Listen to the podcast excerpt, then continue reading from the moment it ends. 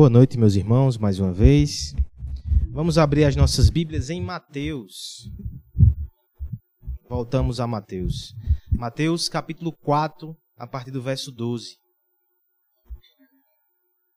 Mateus capítulo 4, a partir do verso 12, nós leremos até o verso 25.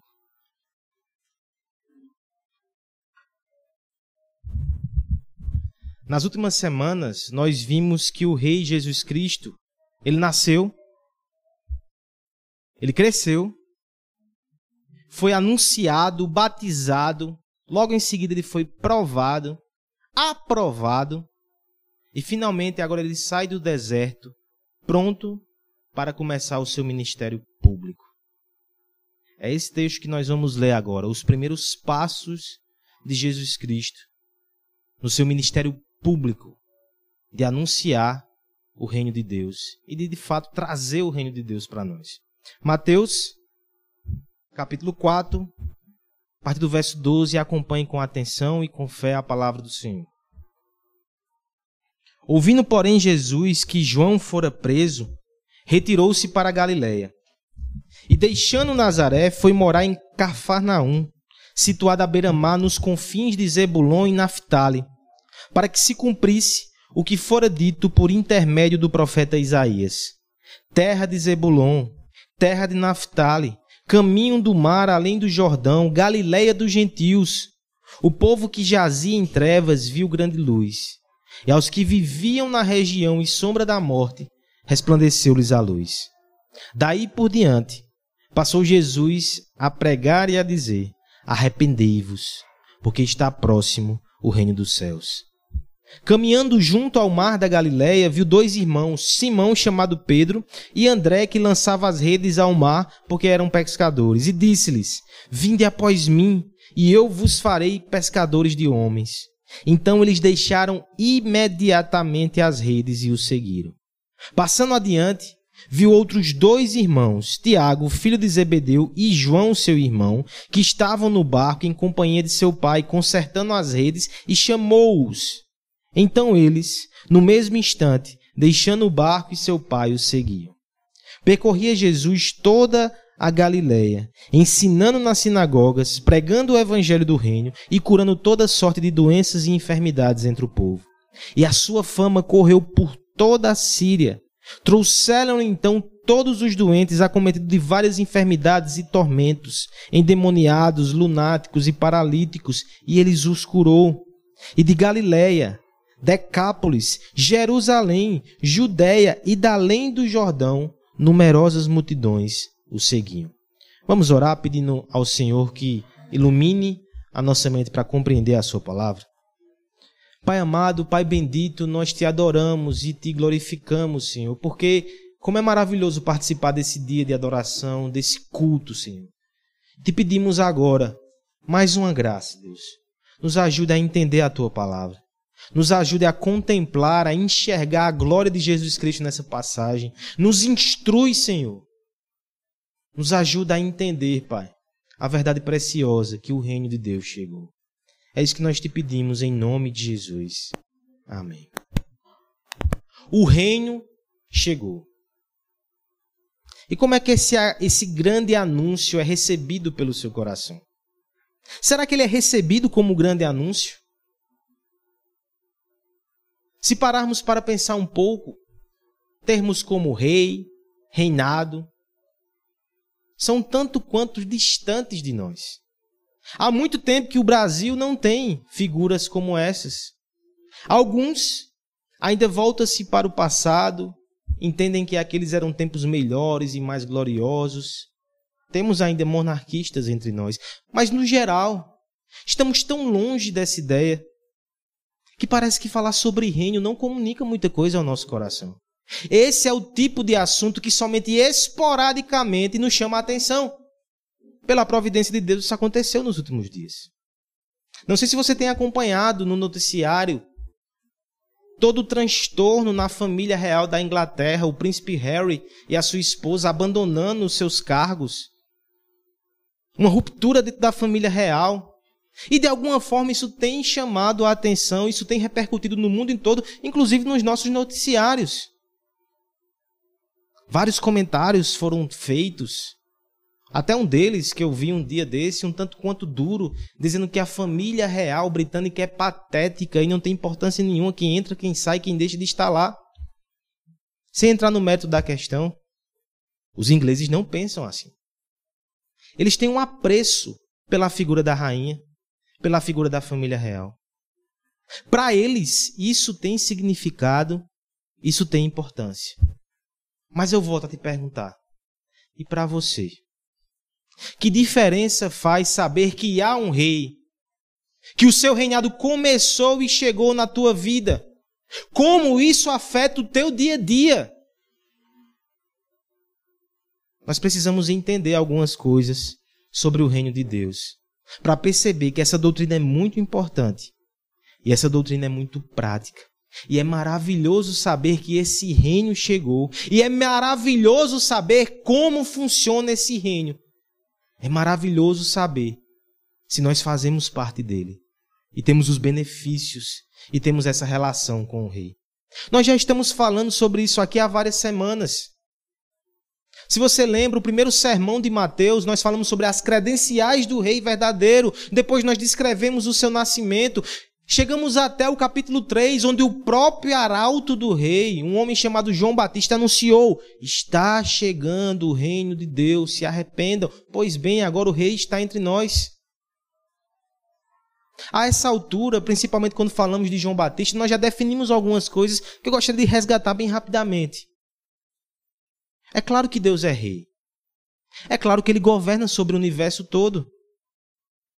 Mas reino de Deus não quer dizer esse controle soberano que ele tem, como se ele não tivesse e agora passa a ter. Não. Reino diz respeito à sujeição voluntária e amorosa a esse rei. Ele governa sobre todos, mas o seu reinado de amor é somente aqueles que se curvam a ele que fazem parte.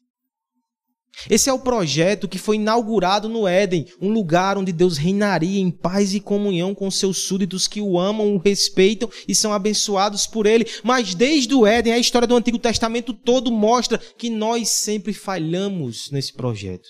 Nós nos rebelamos. Nós escolhemos outros reis. Nós queremos ser o nosso próprio rei. Portanto, quando o Novo Testamento em Mateus anuncia que o reino chegou, ele está dizendo que o rei perfeito chegou e ele vai implantar esse reino.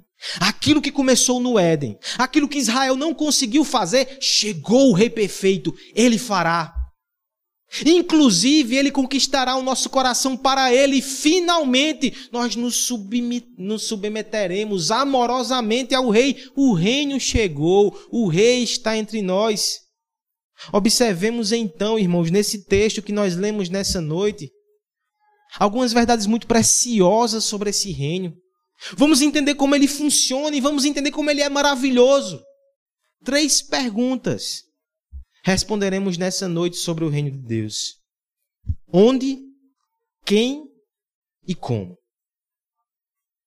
O reino chegou. Vamos compreender melhor essa verdade, essa doutrina, essa realidade. Primeira coisa, então, meus irmãos, Primeira pergunta que precisamos responder: onde está o reino de Deus? Versos 12 a 17, nós vamos enxergar essa verdade sendo apresentada diante de nós. Gostaria de pedir à igreja que me ajudasse nessa leitura. Ouvindo, porém, Jesus que João fora preso,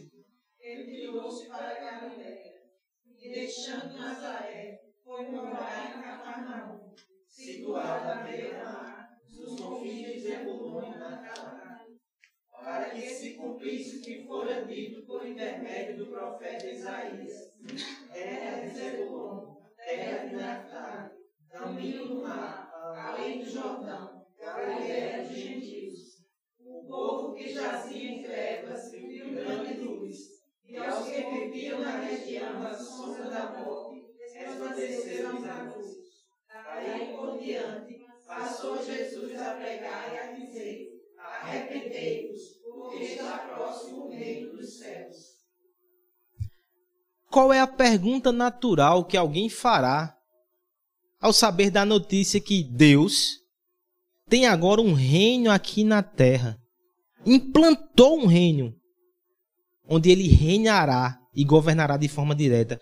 Qual é a primeira pergunta que surgirá na mente daquele que ouviu essa notícia pela primeira vez? Onde?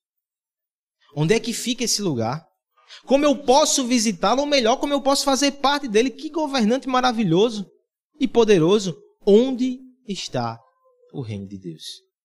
É interessante que o texto e toda a revelação bíblica vai apontar que esse projeto ele está localizado inicialmente lá na Palestina, Oriente Médio.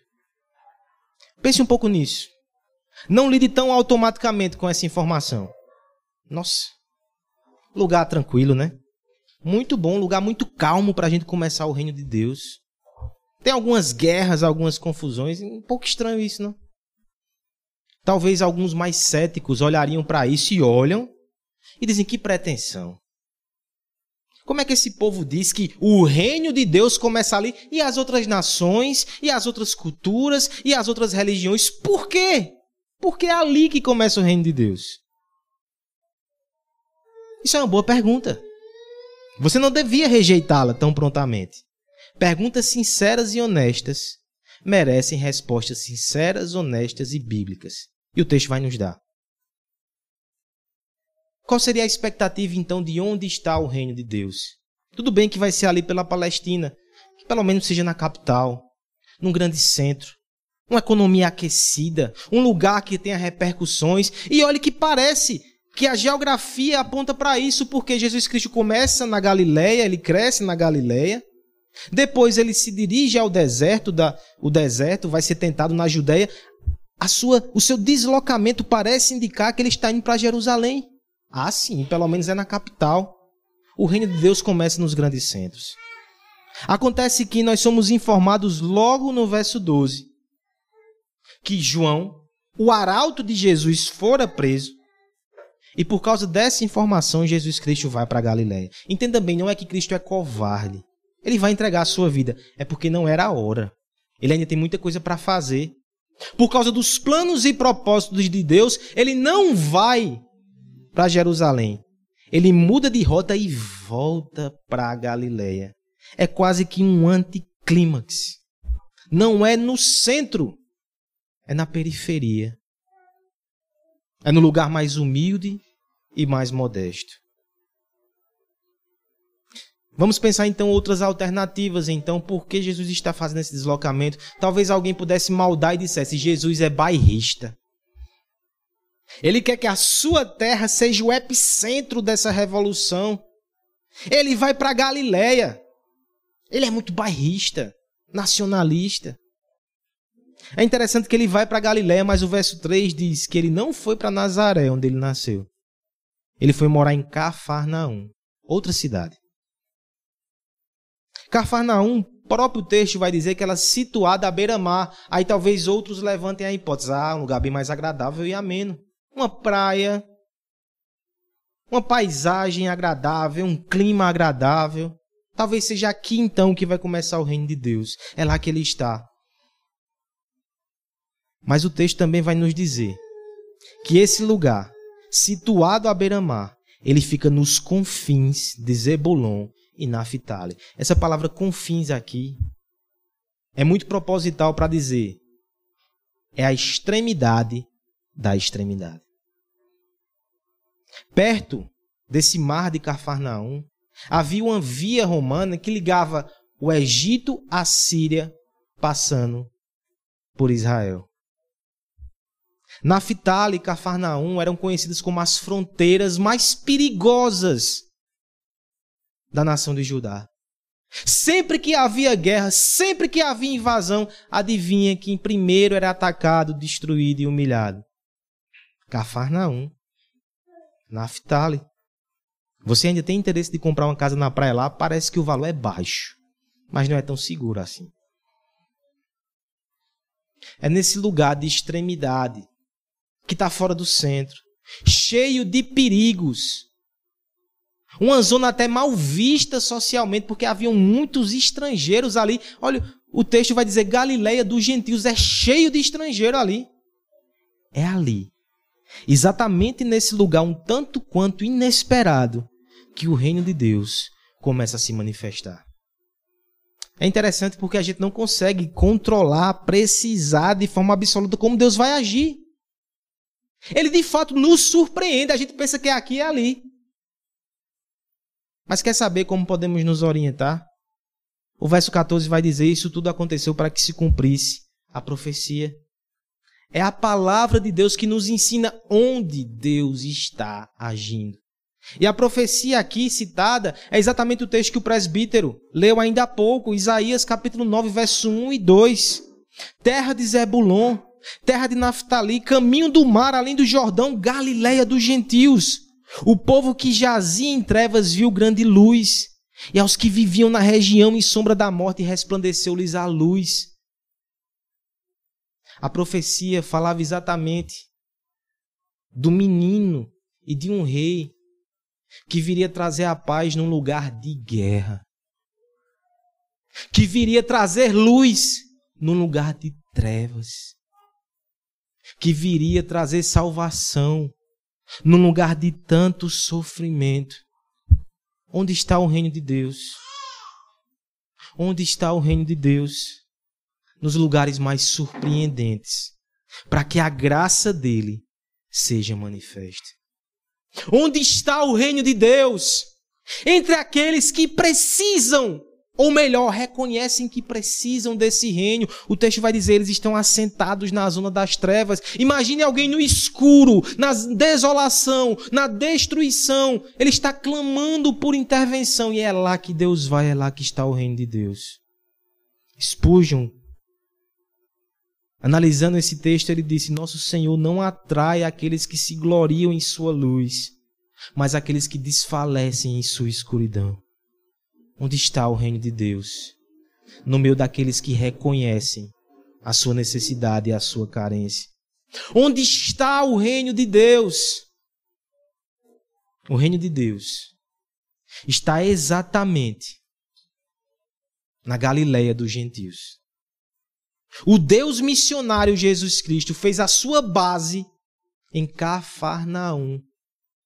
O lugar onde ele poderia alcançar vários povos diferentes. O reino de Deus não é só para as pessoas da nacionalidade certa, que nasceram nas fronteiras certas, mas é para todos, excluídos, estrangeiros, refugiados e melhor, não é para nenhuma cultura ou raça específica, é para todas as nações. Pense como é interessante, então, que ali no Oriente Médio, em Cafarnaum, que o reino de Deus começa para se expandir. Algumas razões interessantes para isso. Primeiro, muitos antropólogos dizem que ali está o início da humanidade. Faz todo sentido que o reino de Deus comece ali. Isso contraria muitos discursos e teorias que a nossa fé é uma fé europeia, ela começa no Oriente Médio. E ela começa no, no, único lugar do mundo em que há a união e a junção de três continentes diferentes: África, Ásia e Europa. Não é simbólico que o reino de Deus começa ali, não?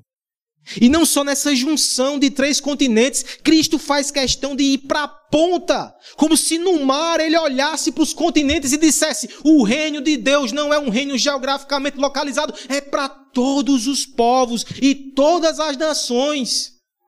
Esse é o reino de Deus.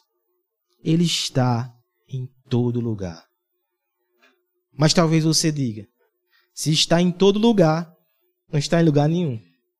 Como é que eu posso visitar esse lugar?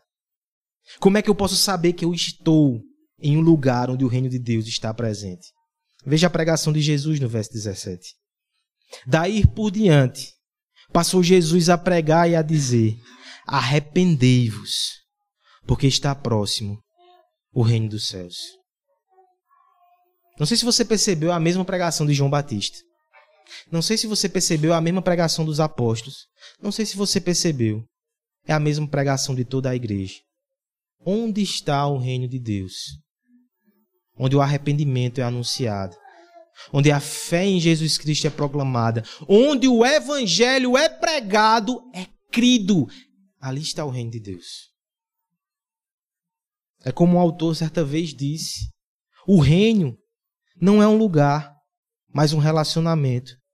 Ele existe onde pessoas declaram Jesus como o Senhor da sua vida, onde o Evangelho é pregado, anunciado, crido, recebido e amado. Ali está o reino de Deus. E eu ouso dizer: aqui está o reino de Deus. Começou lá, mas atravessou o oceano, alcançou os nossos corações e tem sido edificado aqui nesse jardim. Aqui está o reino de Deus. É interessante que essa é uma característica da nossa fé cristã. Você percebe que o cristianismo começa aqui no Oriente. Depois, nos primeiros séculos, ele é muito forte na África. Agostinho de Hipona, um dos maiores teólogos da história, é africano. Somente depois do século V que ele sobe para a Europa e nós temos ali aquela Europa cristã. Hoje não mais. O cristianismo se desloca para a América.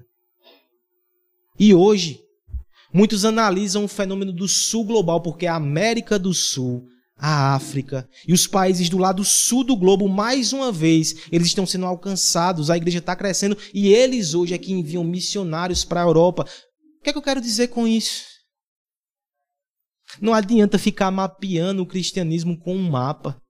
Não adianta pensar que ele está restrito a alguns lugares. A nossa fé ela nos revela que o cristianismo não é lugar, não é geografia, é quebrantamento e é fé em Jesus Cristo. É aí que está o reino de Deus. É aqui que está o reino de Deus. É o reino da paz que invade lugares de guerra. É o reino da luz que invade o reino das trevas. É o reino que não se limita aos grandes centros, mas encontra-se e alcança as extremidades e as pequenas cidades, porque esse Cristo não segrega. É o reino que está em todos os lugares, em todo o mundo, porque aquele que fez da Galiléia dos gentios a sua base missionária provou que seu interesse de salvação é global, não sectário. Onde houver arrependimento e fé, lá está o nosso Rei Jesus Cristo, lá está o seu reino. Talvez você pense na sua cabeça: ah, como seria bom se eu tivesse nascido em algum lugar, em outro lugar, em outro país. Mas eu lhe pergunto: você já nasceu no reino de Deus, que é a única geografia que importa? Não importa se você é americano, sul-americano, africano ou judeu. Você já nasceu no reino de Deus, essa é a única geografia que importa. É muito bom ser campinense. Eu louvo a Deus por ter nascido aqui. Mas a principal coisa que eu preciso saber, que você precisa saber, é se eu já nasci de novo no reino de Deus.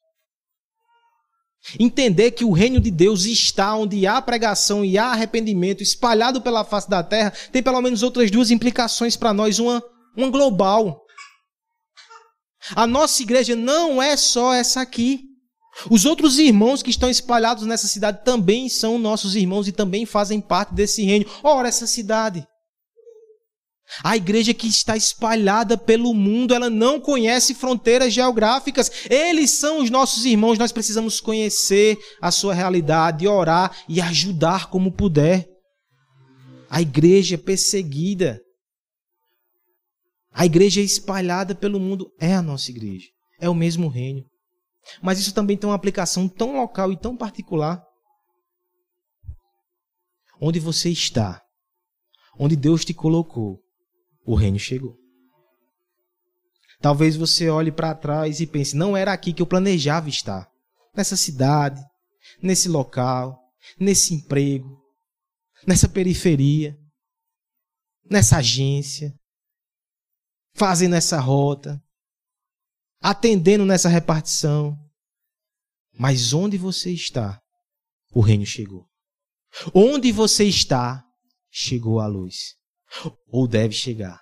Onde você está, chegou a possibilidade de que pessoas se arrependam e creiam no Evangelho. Nós somos embaixadores desse reino e nós o levamos onde quer que estejamos.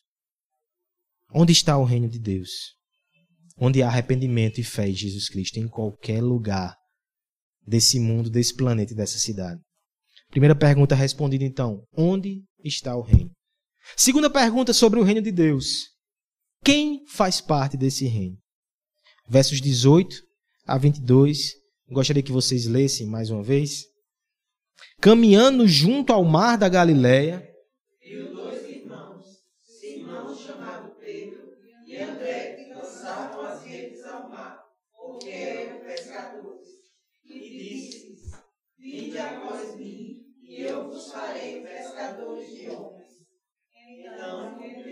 deixaram imediatamente as redes e o seguiram. Passando adiante, viu outros dois irmãos, Tiago, filho de Zebedeu, e João, seu irmão, que estavam no barco em companhia de seu pai, consertando as redes, e chamou-os. Então eles, no mesmo instante, deixando o barco de seu pai, o seguiram. A primeira pergunta natural é: onde está o reino de Deus? Mas quando a nossa expectativa geográfica é frustrada, porque nós descobrimos que esse reino não pode ser identificado no mapa, e ele está pulverizado, espalhado, e a sua divisa é exatamente no coração das pessoas que creem, a segunda pergunta natural, então, quem? Já que não é uma questão de onde, quem? Quem representa esse rei? Quem está nesse reino? Quem pode fazer parte dessa verdade? É uma boa pergunta. E o texto vai nos mostrar logo em seguida aqueles que são alistados a fazer parte e a representar este reino. Quem seriam esses homens aos olhos do mundo? Poderosos, ricos, influentes, sábios, no mínimo youtubers. O texto vai dizer que Jesus cruza na beira do mar e ele no seu caminho ele encontra pescadores. Talvez aquele instante que você vai passando ao lado de Jesus, vai Jesus, anda, anda, anda. Não são esses não. Procura mais. Vai lá no sinédrio, tem homens religiosos e sábios, pescadores. Interessante, irmãos, que além de toda a criatividade de Cristo, quando os convida a ser pescadores de homens, todo o seu desejo de se comunicar na linguagem deles, o mais impressionante é quem ele chama. Ele não se envergonha de chamar pescadores. Lá está Jesus Cristo na Galileia, que não era uma província rica. 70 a 90% das pessoas da Galileia eram pobres. Lá está Jesus Cristo na Galiléia dos gentios, onde as pessoas falam um dialeto esquisito por causa da sua mistura, falam de um jeito, talvez tenha um sotaque. Nós entendemos bem isso, né? Lá está Jesus Cristo na Galiléia dos gentios, onde não há tradição religiosa. João 7,52, alguém vai dizer: da Galiléia nunca surgiu nenhum profeta. No meio disso tudo, ele ainda escolhe pescadores. Homens simples. Homens simples, inclusive, que pescavam no rio, viu? Tem aqui Mar da Galileia. Nem pescador de mar era, era pescador de rio. A Galileia tinha um rio que era grande por isso chamavam de mar, mar era rio. São esses homens que Jesus Cristo chama. Como alguém comentou, ele não escolheu os homens do grande saltério, nem nas escolas dos rabinos, mas nas lonas à beira-mar, para que a excelência do poder fosse dele e não dos homens. É a mesma coisa que Paulo vai dizer lá em 1 Coríntios 1, 26. Irmãos, não pense que quando foram chamados, vocês. Não pense no que vocês eram. Não, irmãos, pensem no que vocês eram quando foram chamados. Poucos eram sábios segundo o padrão humano. Poucos eram poderosos, poucos eram de nobres nascimentos, mas Deus escolheu as coisas loucas do mundo para envergonhar os sábios. Escolheu as coisas fracas do mundo para envergonhar os fortes. Escolheu as coisas insignificantes do mundo, as desprezadas e as que nada são, para reduzir a nada os que pensam que são, para que ninguém se vanglorie diante dele. Ele escolheu pescadores. Os grandes filósofos do passado menosprezavam homens de trabalho braçal e homens simples. Sócrates, Platão, não tinham como seus seguidores homens que tinham mãos calejadas. Mas deixa eu lhe dizer que para Jesus Cristo ele não vai levar em consideração isso. Ele chama pessoas simples para o seu serviço. Ele usa poderosamente, mesmo pessoas humildes, mas que creem nele e o seguem são extremamente usadas e abençoadas. Ele chamou pescadores. Ao mesmo tempo, não transforme isso aqui numa fórmula. Ah, então Cristo veio para os pobres, então somente para esses. Primeiro, que os pescadores aqui nem eram os mais pobres da Galiléia. Eles tinham uma boa renda comparada a outras situações. E veja que o texto ainda vai mostrar, por exemplo, que existe uma outra situação social aqui. Verso 21 vai dizer: Passando adiante, depois de ter chamado Pedro e André, dois irmãos, ele viu outros dois irmãos, Tiago, filho de Zebedeu, e João. Estes estavam no barco na companhia do seu pai, consertando as redes. Aqui já é diferente. O barco já indica que esses pescadores eram de outro nível social. Inclusive, o relato em Marcos paralelo vai dizer que eles deixaram seu pai com os empregados. Zebedeu tinha empregados. Ele não era um profissional liberal, ele tinha uma empresinha de pesca ou até uma empresa razoável, nós não sabemos. A grande questão é que se por um lado Jesus Cristo ele não atende a uma visão elitista e preconceituosa, ele salva homens simples, pessoas pobres. Por outro lado, ele também não vai se encaixar numa visão ressentida socialmente, que exclui algumas pessoas porque acha que só as minorias devem ser alcançadas pelo evangelho. Ele quebra todos esses paradigmas. Quem é então que faz parte do reino de Deus? Pobre, rico, forte, fraco? Quem? Quem? Algo que chama minha atenção nesse texto, eu gostaria que você voltasse a sua vista para ele. Verso 20 diz: Então, eles imediatamente deixaram as redes e o seguiram. E verso 22 diz: Então, eles no mesmo instante deixaram o barco e o seguiram. Deixaram o barco e o seu pai e o seguiram. Você percebe o que há de comum entre esses homens, além da pescaria? a resposta. Quem?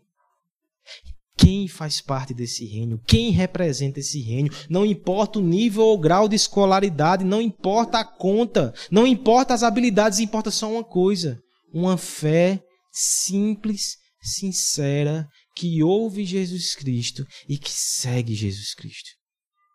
É só isso.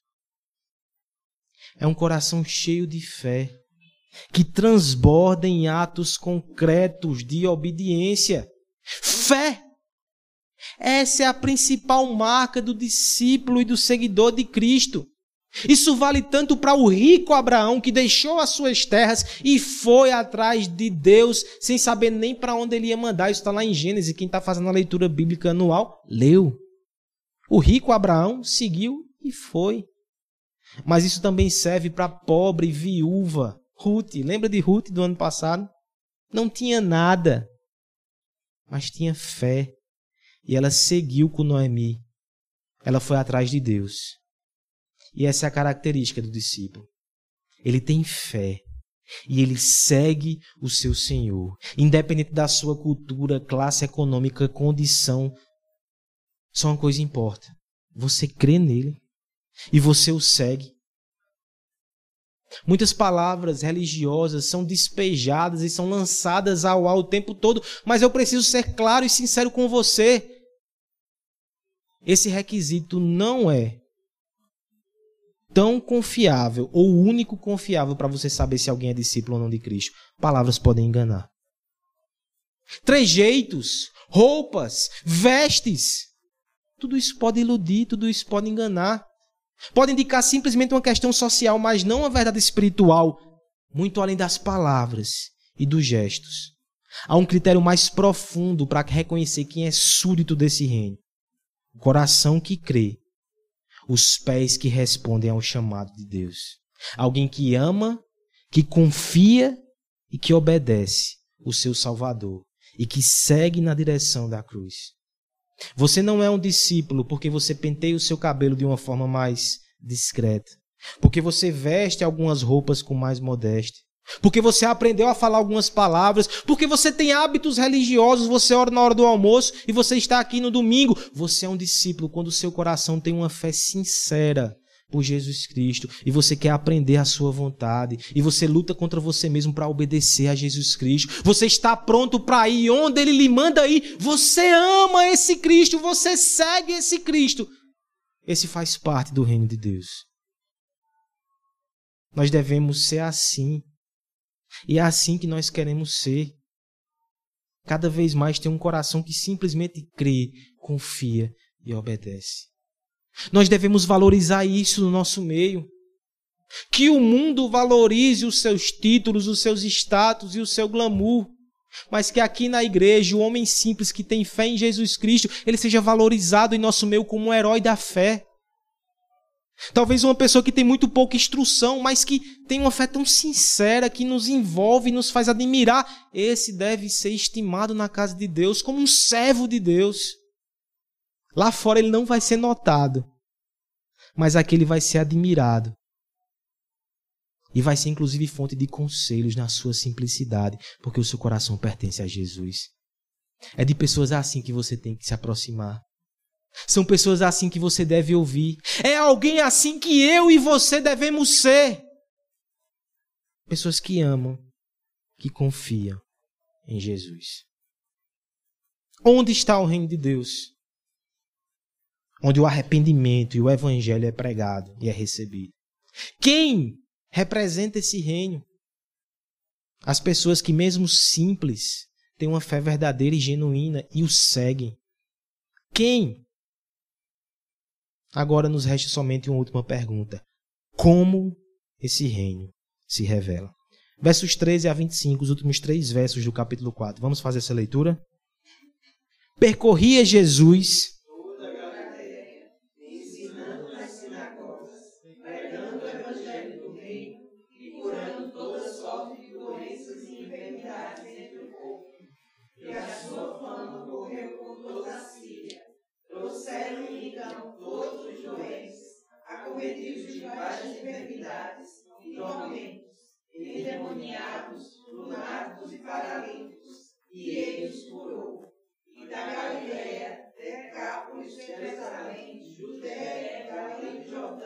numerosas multidões o seguiam.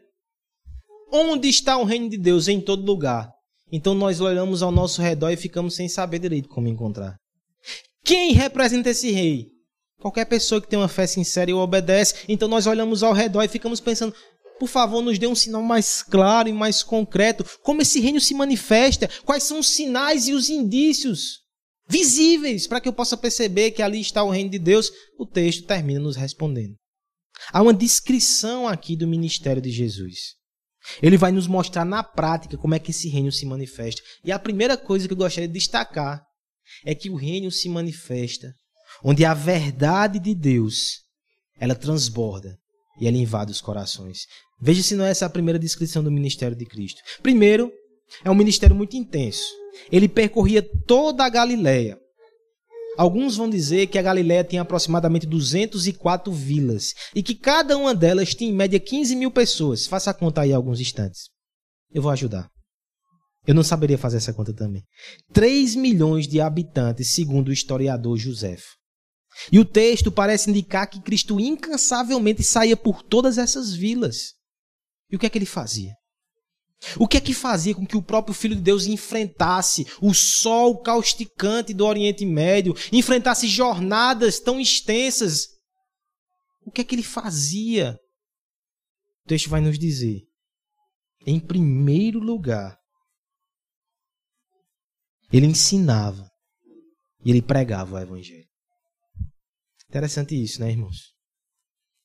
Nós vemos as carências do mundo e nós sabemos que tem tanta coisa para ser feita. Mas o Senhor, o nosso Deus, ele teve um filho. Ele enviou um filho a nós. E desse filho ele fez um pregador.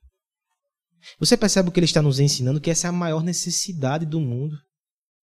Sem evangelho, do que adianta barriga cheia. Sem evangelho, do que adianta abrigo sobre nossas cabeças. Tudo isso é importante.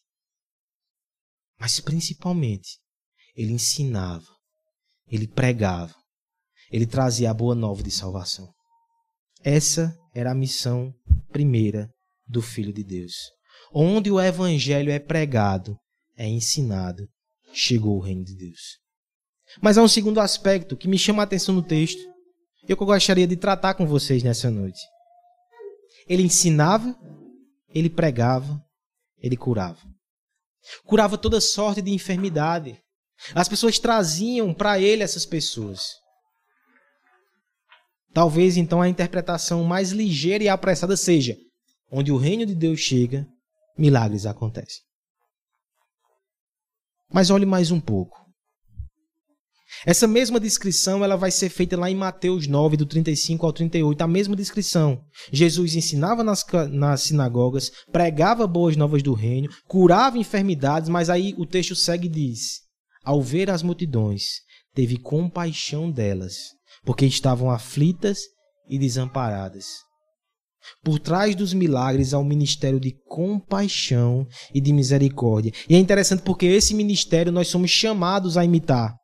Porque é depois dessa descrição que nós temos aquela frase muito conhecida de Jesus Cristo: A seara é grande, os trabalhadores são poucos. Peçam, pois, ao Senhor da seara que envie trabalhadores para a sua seara. Nós somos enviados não para curar, porque nós não podemos fazer isso, mas nós somos enviados para pregar e para ter misericórdia. É isso que Cristo está fazendo. E um pouco mais além. Mais do que ministério de cura ou ministério de misericórdia, nós temos aqui um ministério de poder. Esse texto ele está diretamente conectado com a vitória de Cristo sobre o diabo no deserto. Porque o evangelho que ele prega é um evangelho que anuncia a vitória de Cristo sobre as forças do mal e nos liberta. E agora ele não só anuncia e ensina, mas ele apresenta. É como alguém, analisando esse texto, disse: no ministério de beneficência e cura exercida por ele, os poderes do mal estão sendo destroçados, dando ensejo a que homens e mulheres começassem a experimentar o reino de Deus.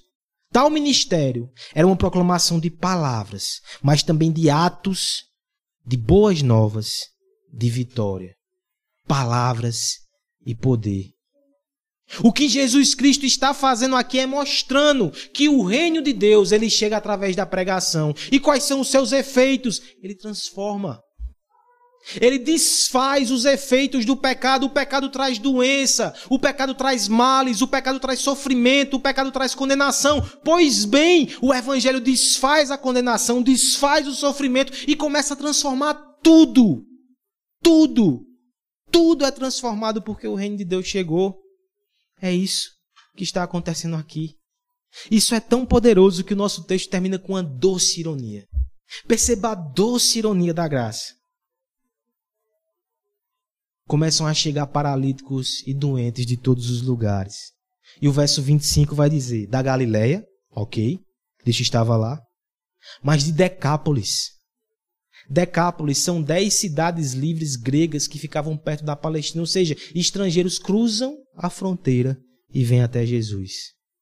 Aí você vê a estratégia missionária de Deus aí, perfeita. Ele está ali na fronteira e os estrangeiros vêm até Jesus.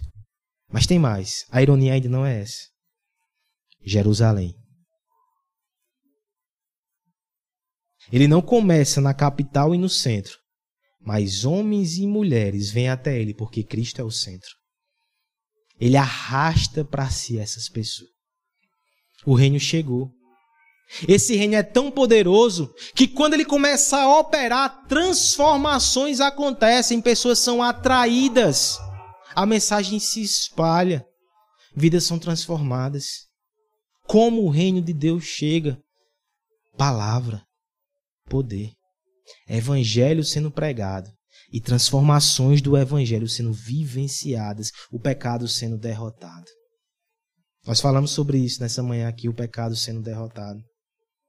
Essa semana aconteceu algo que tocou meu coração profundamente, me fez glorificar muito a Deus. E ao contemplar esse texto, eu lembrei quais foram os momentos da tua vida que você percebeu o reino de Deus de forma tão forte que você olha para trás e diz: ali eu tive uma experiência profunda com o reino de Deus entre nós. Algum tempo atrás eu passei por isso lá em Recife. No momento a gente talvez nem percebesse que era algo tão fantástico, mas essa semana olhando para trás, era sim fantástico. Eu me lembro que as pessoas diziam: Recife é capital, tem praia, ninguém vai para a igreja domingo de manhã não eu presenciei uma sala com mais de 50 jovens, abarrotadas como estamos aqui no calor. Aí você vai dizer, esse rapaz leva calor para onde ele vai. Buscando ao Senhor no domingo de manhã. Eu presenciei uma igreja que me informaram que alguns anos atrás o grupo de jovens eram três, quatro pessoas, agora eles faziam um acampamento com 70 jovens, só eles. Eu presenciei jovens buscando conhecer mais de Deus, vivendo a palavra, sendo impactados e transformados por evangelho. E no meio disso tudo que eu olho e percebo, meu Deus, como o reino se manifestou ali naqueles dias. Um desses casos, que foi o que me fez pensar em tudo isso, me mostra de maneira muito assombrosa como o reino de Deus chega com palavra e com poder. Havia entre esses um jovem, pedi até autorização dele a contar a sua história, que por muitos anos ele era ateu e se envolveu com tudo que você possa imaginar, desde satanismo até páginas na internet que ele alimentava blasfemando. Mas esse jovem ele não tinha esperança no seu coração, flertou com depressão e, e pensamentos suicidas. E um dia, num desses eventos dos jovens, no final do culto, ele me procura. Ele disse que estava acontecendo alguma coisa com ele. De repente, um desejo de estar no, na casa de Deus, de entender, ele queria ter a esperança do Evangelho. Ele começou a aproximar-se dessa verdade. Isso faz algum tempo. Essa semana eu vejo uma foto desse jovem terminando o seu curso de formação, passando no concurso da polícia, lá de Pernambuco. Como aquela foto me emocionou de uma forma, porque a vida dele antes. E olha como Jesus afetou todas as áreas, ele agora tem um emprego, não só isso. Passando uma fotinha no Instagram, eu vejo ele ajoelhado com um buquê de rosas pedindo uma jovem da igreja em casamento família. Uma pessoa que estava sozinha, sem esperança, sem um caminho. O evangelho foi pregado e chegou na vida dele com poder. E veja o que Deus fez. Aí está o reino de Deus. Você consegue presenciar isso ao seu redor? Eu olho meu tio Carlinhos ali, eu falando a história agora e me lembrando que o reino de Deus também entrou na nossa família através de um roqueiro. O reino de Deus está aqui nesse lugar. Você consegue perceber o evangelho sendo anunciado, pessoas e famílias buscando ao Senhor restauração de relacionamentos, novos interesses, um calor no coração, cuidado, compartilhamento mútuo. O evangelho afetando tantas áreas da nossa vida. Você não consegue perceber o reino de Deus aqui não? Que coisa maravilhosa, irmãos. É assim que o reino se manifesta. O reino de Deus está aqui no nosso meio. Nós fazemos parte desse reino. Sempre que a palavra é pregada e sempre que o poder dele se manifesta em nosso meio, nós devemos glorificar o nosso rei. Ele está operando em nós e através de nós. Isso é boa nova. Porque o reino de Deus é mais do que mera fofoca da família imperial. É mais do que uma questão política. É mais do que uma realidade simplesmente teológica. É boa nova para mim, é boa nova para você, porque nós fazemos parte de um reino que não tem fim. Nós fazemos parte de um reino onde o rei não é um déspota, não é um tirano, mas morre e sofre por nós. Nós fazemos parte de um reino onde não é um reino de solidão, de egoísmo e de pecado, mas de vida nova, de comunidade, de salvação, de crescimento. Bem-aventurado é quem faz parte desse reino. Você já faz parte desse reino. Bem-aventurado você é. É exatamente isso que falaremos em março nas bem-aventuranças. Por ora, louvemos o nosso Rei. Louvemos aquele que nos trouxe do império das trevas para o reino do Filho do seu amor.